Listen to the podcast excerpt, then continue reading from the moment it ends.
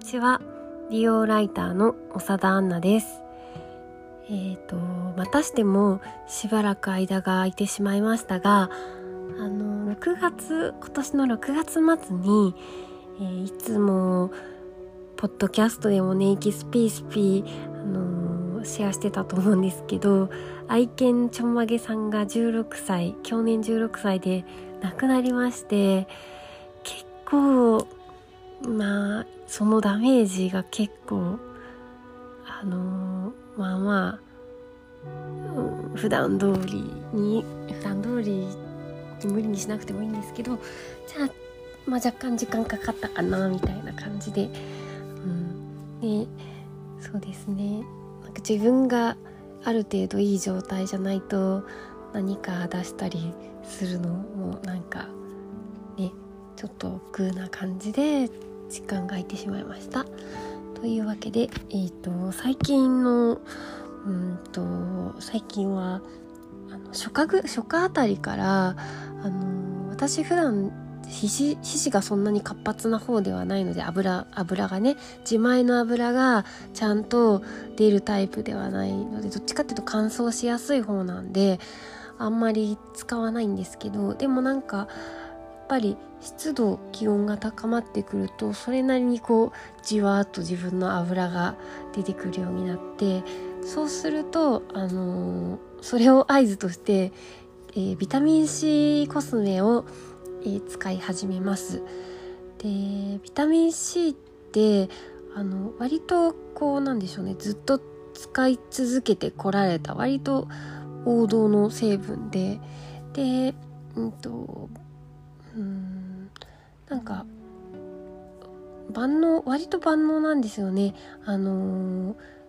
一番私がいいなって思ってるのは酸抗酸化。酸化を、えー、ケアするっていうのとまた紫外線のダメージとかうんエイジングケアとか。あとはちょっとやっぱりビタミン C コスメまあ、一概には最近は工夫されていないですけどどっちかっていうとやっぱこう毛穴キュッと引き締まって皮脂がピッてなる皮脂があんまあんまり出にくくなるのであのー、姿勢肌の人とかちょっとニキビできやすいよみたいな人にはあのおすすめなんですけど私が秋冬、まあ、春の敏感になってる時に使うと割とこう皮脂が出にくくなると逆に困ることが多いので私はえっ、ー、とね夏はビタミン C コスメよく使うんですけどあの今年のヒットがですねドクターシーラボの VC リペアセラムという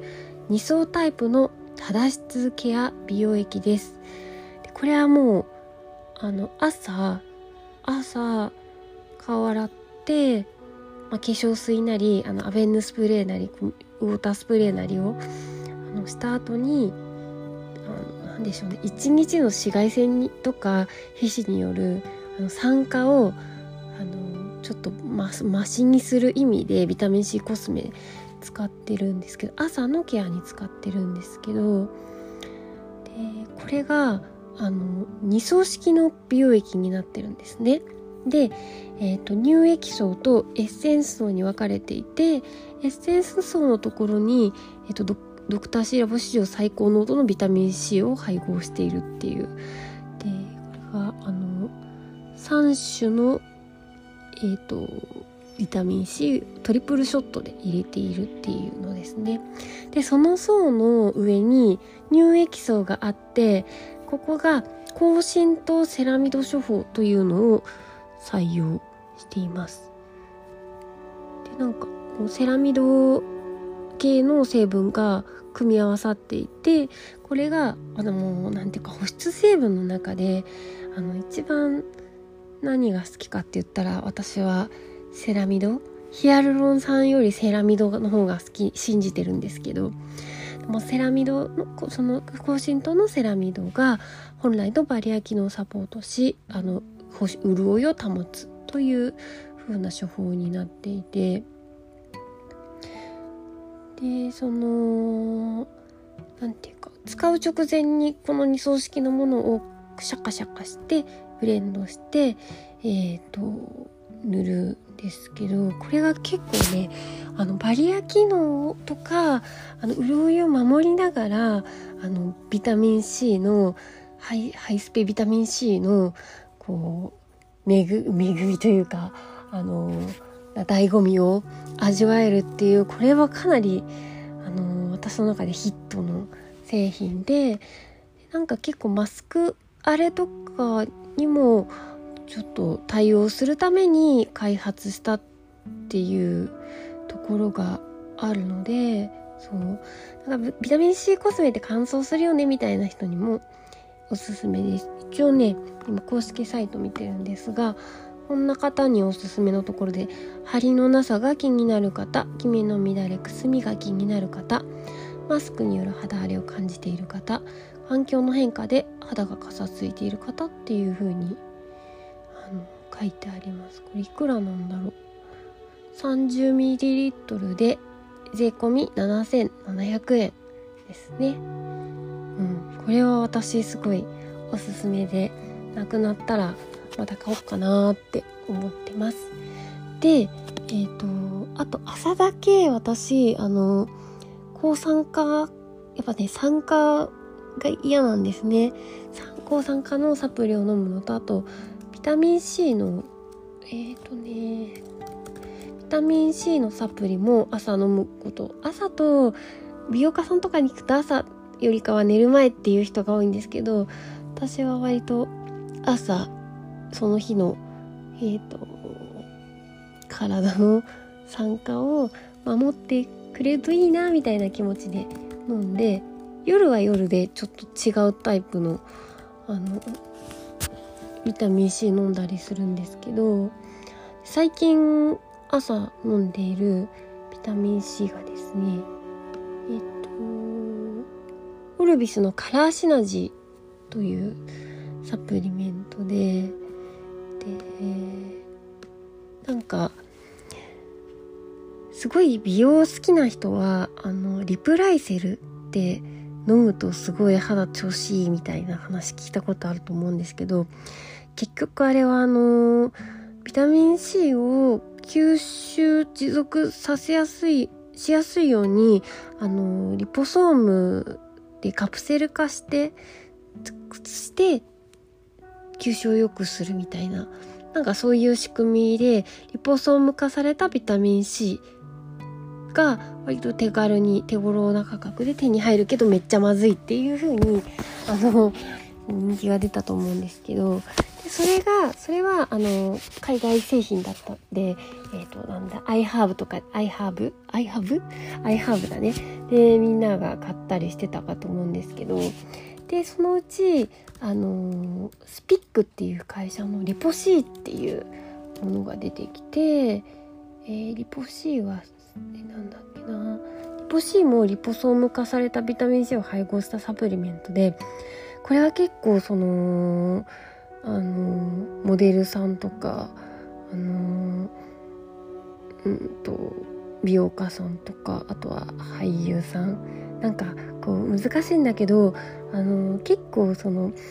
職業としてのプレミアム感特別感を出すために女優っていう言葉を長年あの美容女性性業界では使ってきたけど今はそうじゃなくて俳優って呼ぼうよっていう風になっている意味での俳優さんですね。とかがあのリポ C は飲んでることが多いです。でリポ C はリキッド状であの味的には海に溺れた時みたいなすっごいえっ、ー、とねリプライセルよりはマシだけどまあでも、うん、まあまあそううわみたいな味がします。でもねやっ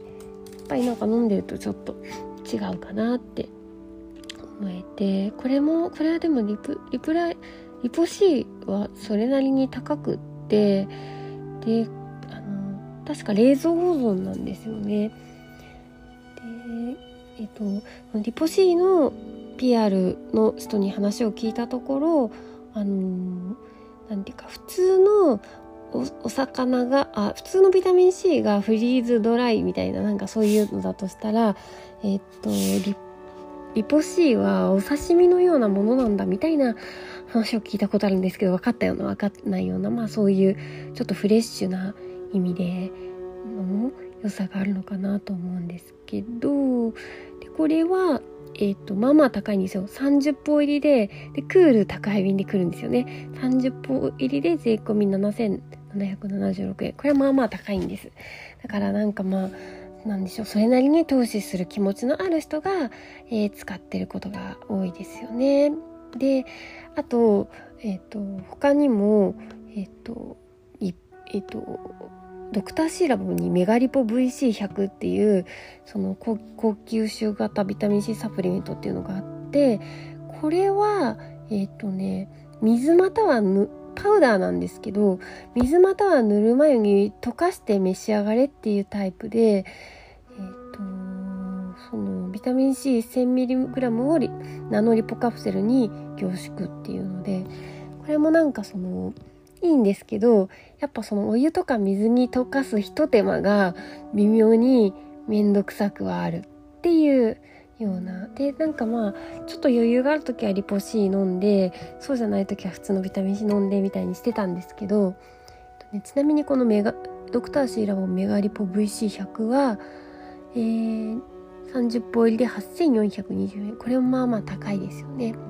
ででそこであの冒頭に話したえーと、オルビスのカラーシナジーなんですけれども、えーと、これも高級州立リパリポソームビタミン C 配合のサプリメントで、えー、30日分だか30本で税込み4104円他のリポ C の相場に比べるとえっ、ー、とまあ庶民庶民じゃないけど何でしょうね。まあ少し手に手頃かなっていう感じの価格ででえっ、ー、とこれはねどれどれ？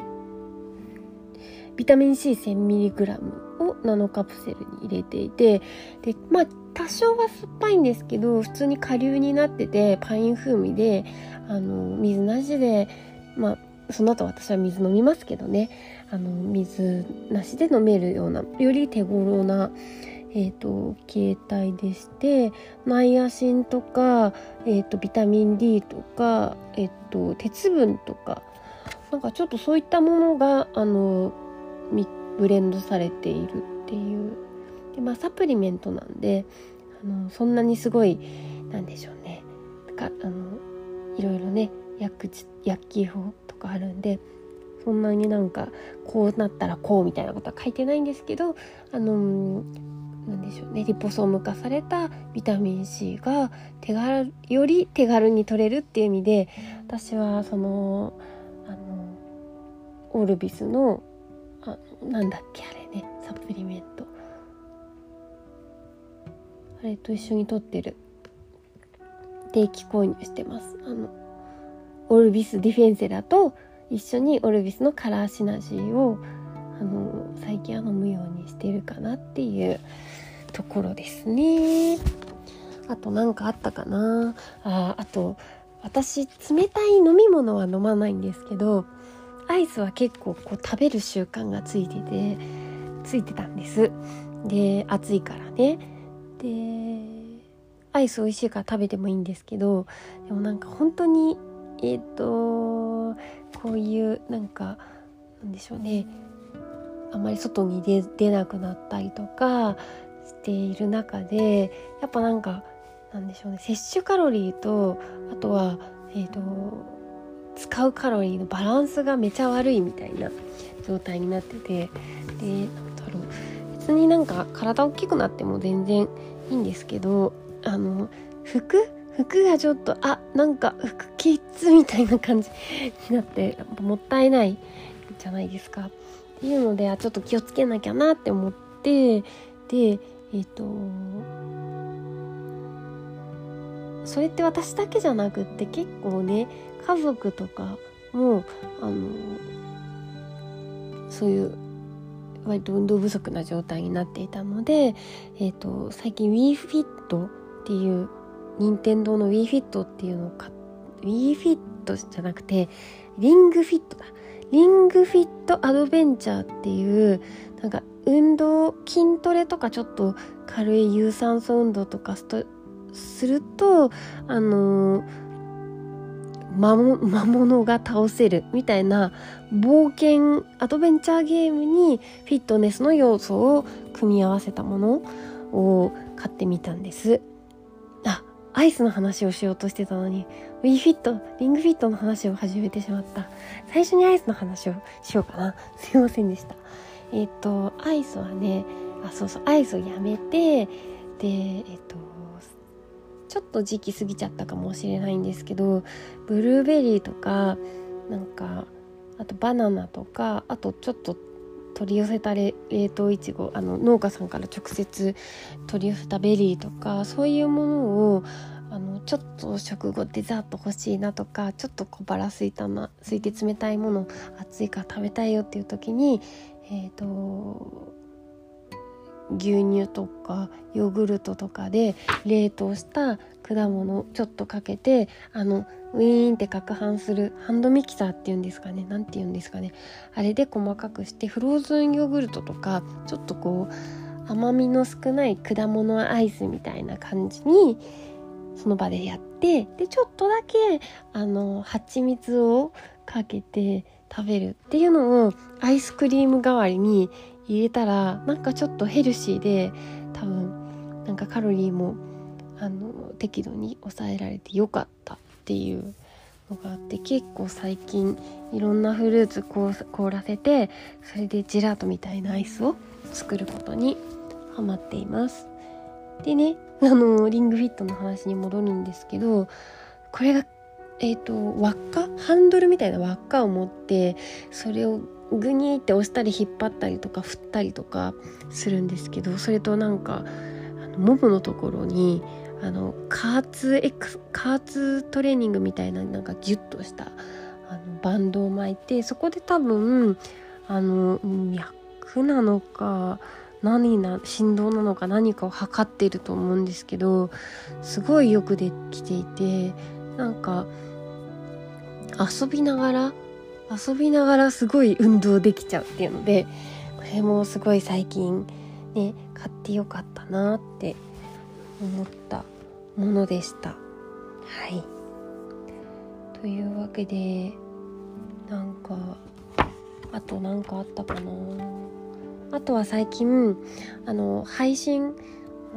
とネットフリックスであのルポールのドラッグレースっていうアメリカ全土から集まったドラッグクイーンが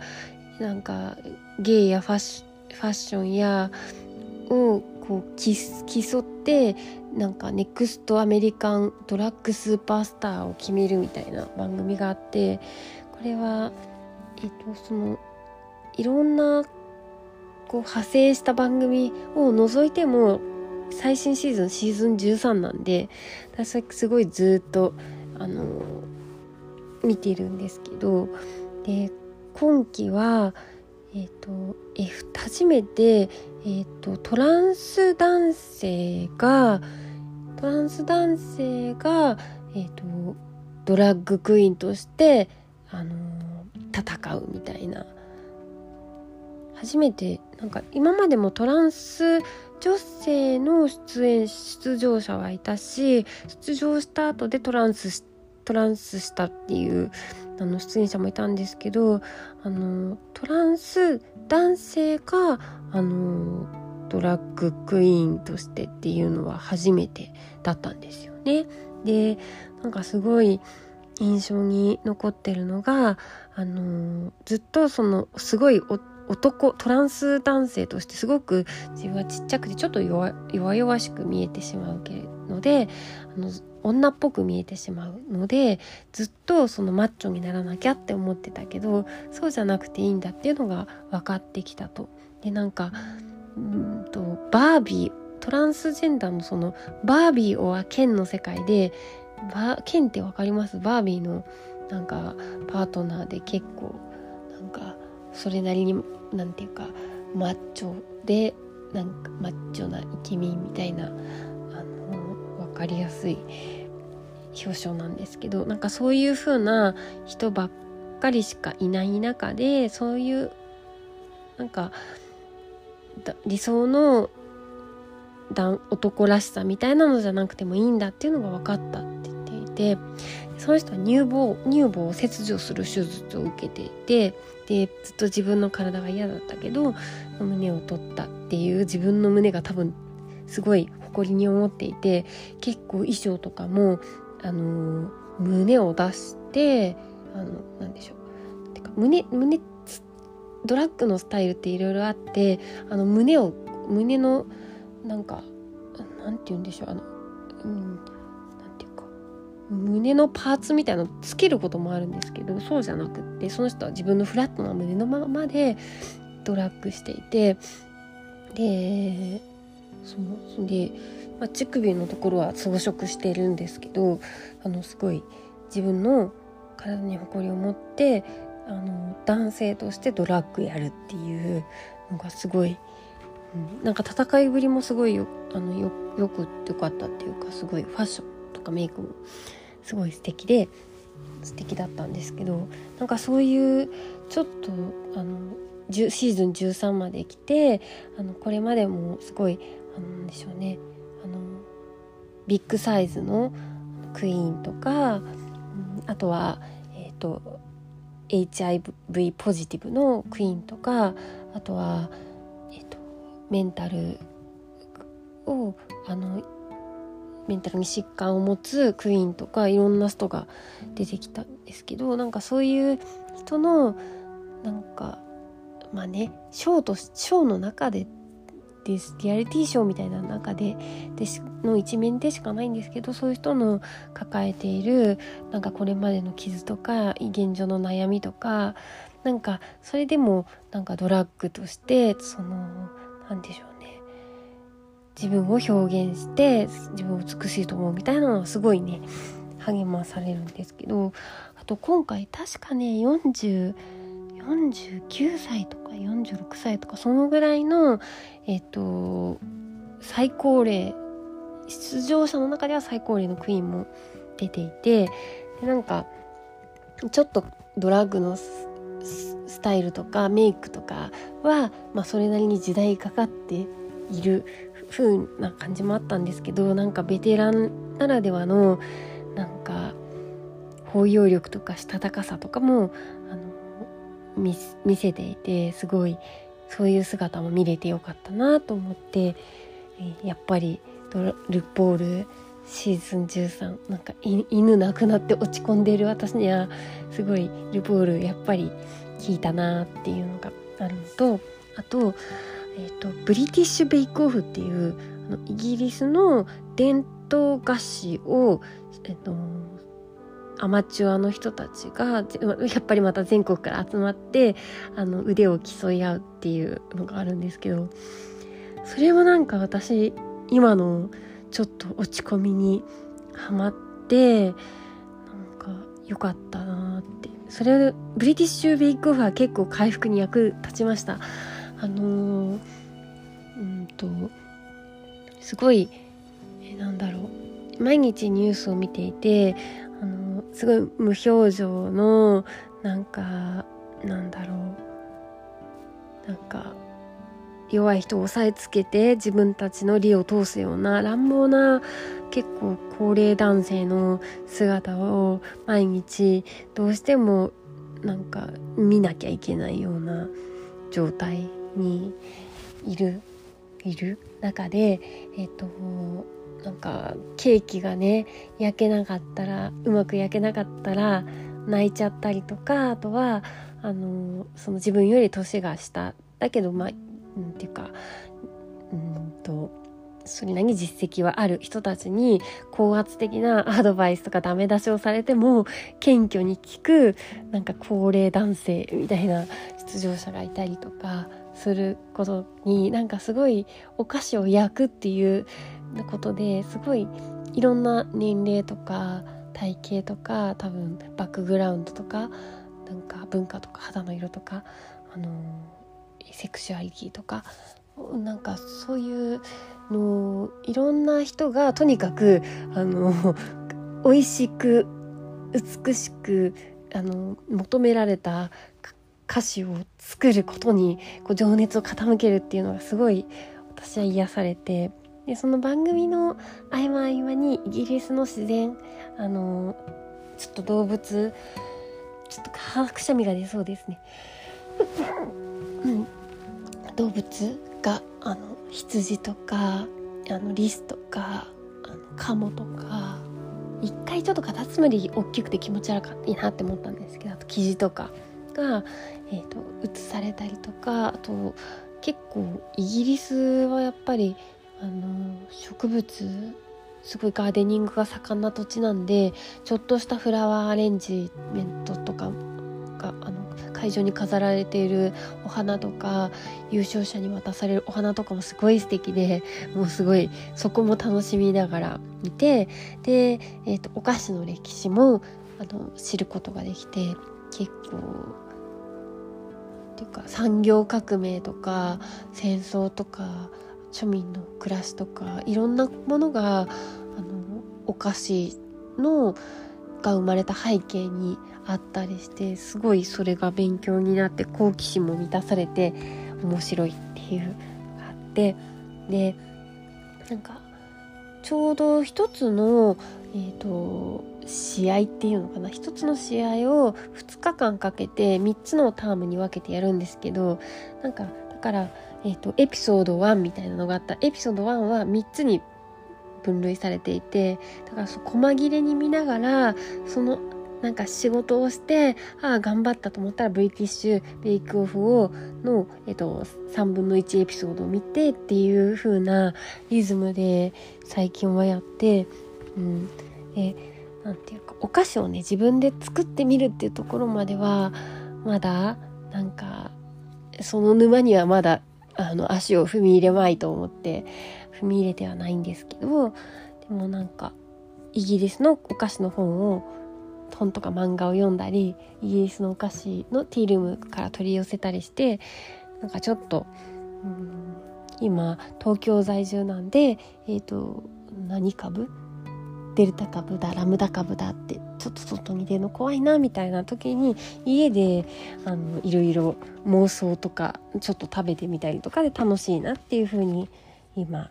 私はなっています。でそうそうでイギリスのそのフラワーアレンジメントブリティッシュベイクオフに出てるイギリスのフラワーアレンジメントを自分でもあのやってみたいなと思って花屋に行って、まあ、こういう風なのをやりたいって言うんですけどやっぱりなんかイギリスってあのお花が気候もあると思うんですけど多分流通の仕組みとしてお花がもっと安い安くてランスもだったかな。手に入れられやすいんですって。で私が行きつけのお花屋さんフラワーショップの方が言うには日本だとあのこう均一なまっすぐの茎のものを、えーと、競りで落としてみたいなどうしてもそういう風になると割高になるよっていう風に言ってて。だからあの何気ない贅沢なアレンジっていうのは日本では同じコストではできないんだろうなって。うん。でもでいろいろ収まったらイギリスとか行きたいなって思いながら見ています。でももう、えーと、Amazon プライムでブリティッシュ・ベイクオフはシーズン1から3まで公開されていてで、えっ、ー、と FOX FOX Hulu に FOX, FOX TV が入っててそれで、えーと、と FOX でやった配信ブリティッシュ・ベイクオフの、えっと、吹き替えの配信が、えー、シーズン5のラストとシーズン6の今3エピソードだけあって、まあ、それを今ちまちま見てるんですけどブリティッシュ・ベイクオフを見たいがためにあの Hulu にあのまた戻ってきたりしました。なんかブリティッシュ・ベイクオフが終わったら全部見終わっちゃったらどうしようってちょっと思ってるんですけど。はい。というわけであのルポール見たりブリティッシュ・ベイク・オフ見たりあの犬が亡くなって悲しかった今もすごい悲しいんですけど喪失感ではいっぱいではあるんですけどそんな中でもちょっとあの元気が出てきたのでまたあのコツコツとあの配信できたらいいかなって思います。はい。というわけでえー、じゃあお元気ではいさようなら。